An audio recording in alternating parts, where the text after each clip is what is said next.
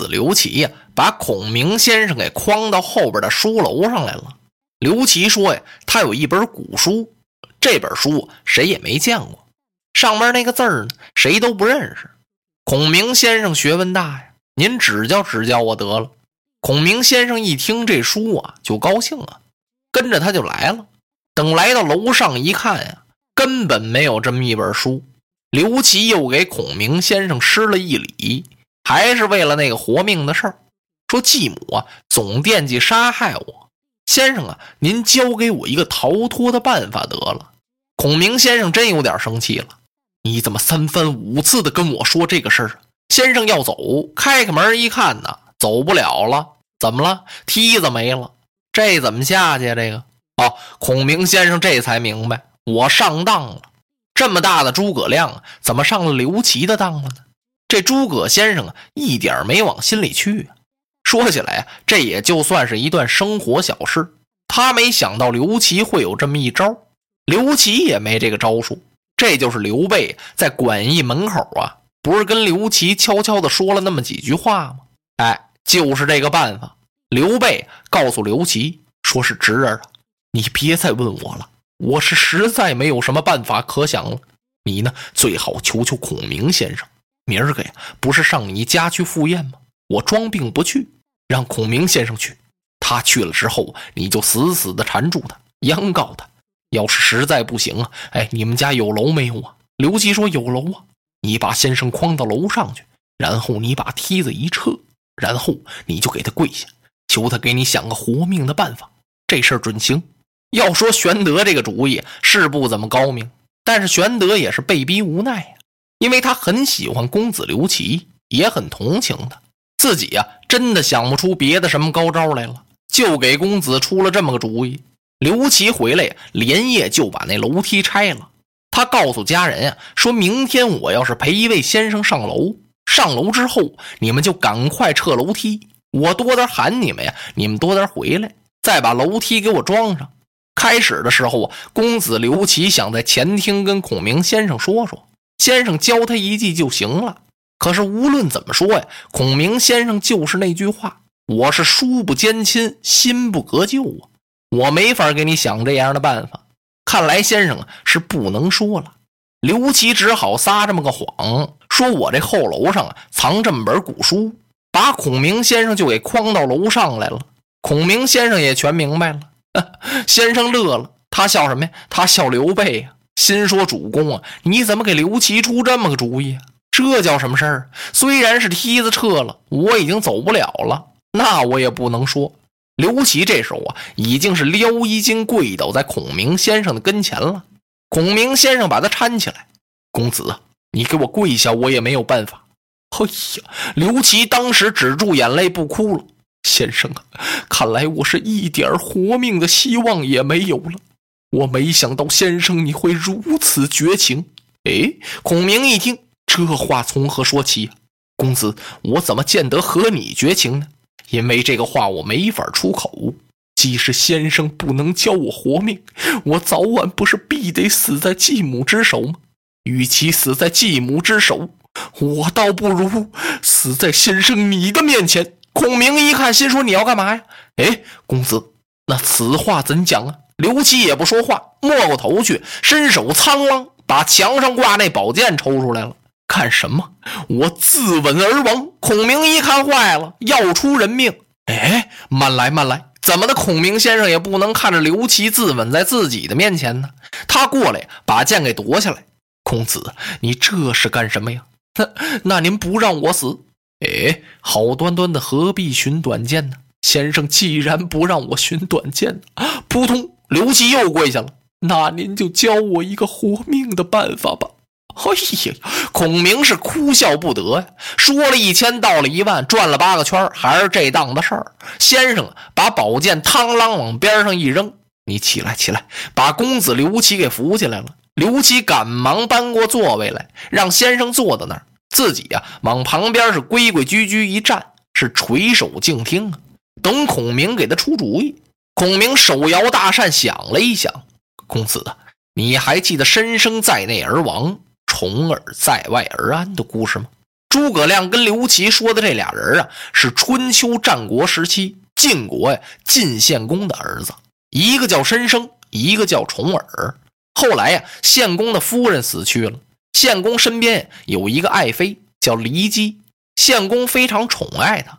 这骊姬又生了一孩子，骊姬就想了，说晋国将来这大位能不能传给我儿子呀？哎呀，恐怕不能啊。因为还有申生和重耳呢，日子一长啊，这骊姬就起了杀害申生和重耳的心了。他想给自己这亲生子啊抢这宝座，所以啊，他不断的在献公面前啊给申生、重耳进些谗言，就说些坏话吧。可是献公不信，因为申生和重耳啊这哥俩很孝顺，而且呢为人也好，就是练武、习文呀都非常用功。朝里边的文武啊以及晋国的百姓。没有一位不夸赞这两位公子的，那么人家也没有什么错处，怎么就能给杀了呢？哎，慢慢再说吧。献公只是听着，他就是不答应杀这两位公子。骊姬一想，这不行啊！哎呀，我怎么才能把这身生虫儿给除了呢？忽然一天，这骊姬啊，听说献公在望月楼上看书呢。嗯，他心想，这可是个机会，我呀就把这两个公子一个一个除掉。今儿个我想个办法，先把这申生给杀了。怎么个杀法？骊姬心生一计，他急忙啊梳妆打扮，然后呢让手下人去把申生请来，让申生陪着他呀逛逛花园。谁知道啊？就在骊姬收拾打扮这同时啊，他悄悄的在他那头发上啊抹了好些蜂蜜。申生得到这消息之后啊，就赶忙过来了。申生知道啊，骊姬是父亲的爱妃。论着呀，那也是申生公子的一位继母啊，他不得不陪一陪。骊姬一进这花园啊，这蜜蜂这么一闻蜂蜜的蜜香，嗡就全过来了。骊姬呀，就装出害怕的样子。哎呦，这哪来的这么些蜜蜂啊？公子啊，快来帮助我赶一赶。申生也未加思索，只说了一声遵命。啪啪，古代那袖子是又肥又长啊。申生啊，围着骊姬像跳长袖舞似的，轰了半天，算把这蜜蜂给赶跑了。蜜蜂虽然赶跑了，可是把骊姬头上戴的那个花儿啊，跟那簪子呀，全都让袖子给刮掉了。申生吓得呀，诚惶诚恐的呀，把花儿捡起来，递到母亲的跟前。骊姬，你接过来戴上不就完了吗？不，公子，你就把这花给我戴上吧。啊，是，孩儿遵命。那是母亲呀，戴就戴吧。申生公子也没多想，把这花给他戴上，簪子呀给他别上。这二位在御花园里这么一折腾啊，正好让那望月楼上的晋献公给看见了。因为这个望月楼啊，跟这花园就隔一堵墙。献公在这楼上看书，猛地这么一抬头啊，嗯，就看这花园里边站着俩人这俩人干什么呢？隔着帘子看不太清楚。他吩咐把帘子给我卷起来。把这帘子卷起来之后啊，献公手扶栏杆，探身一看呢，哎呦，气得他脑袋忽悠一下子，心说这像话吗？这个啊，你说这孩子，你小行啊，不懂事儿啊，那是你继母，你继母比你大不了一两岁呀，就是比你小一两岁也不行啊，那也是母亲呢，这成何体统啊？气得啪把书扔了，离姬约摸着呀，这时候可能献公已经看到了。公子，你请回去歇息吧。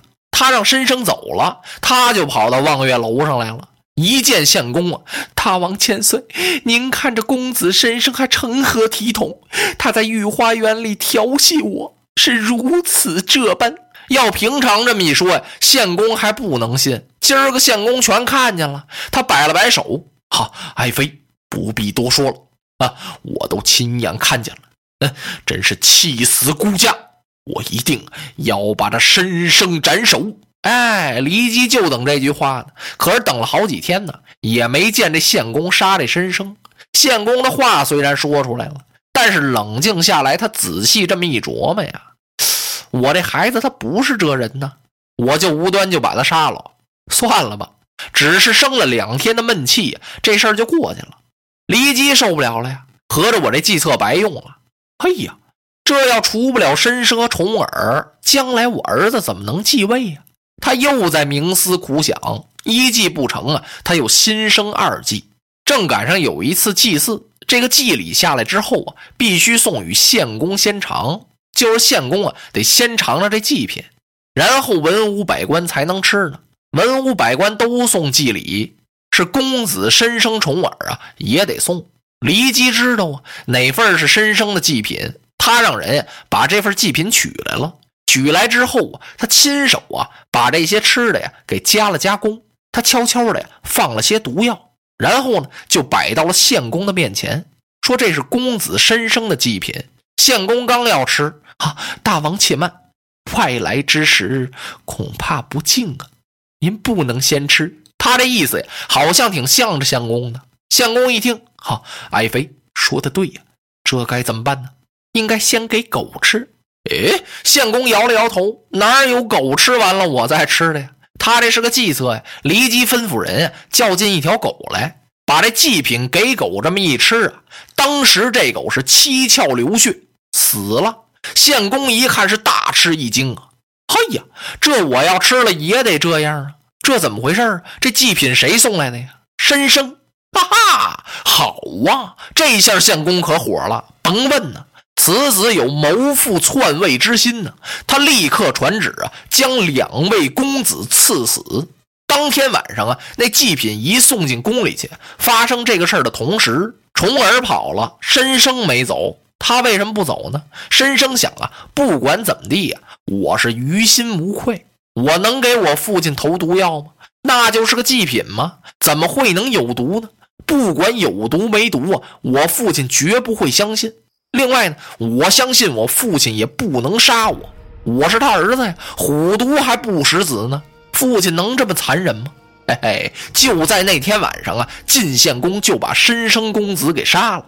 那么重耳在外边呢，逃亡了十九年，后来晋献公死了呀，重耳回到了晋国，继了位，就是那位晋文公啊，春秋时期的五霸之一。今天诸葛亮给刘琦讲的这申生在内而亡，重耳在外而安的故事，就是这段故事。孔明先生说这段故事的意思，就是告诉公子刘琦，你得想方设法是离开荆州。落花葬黄冢，花蝶各西东。千年之后的我，重复着相同的梦。恍惚中。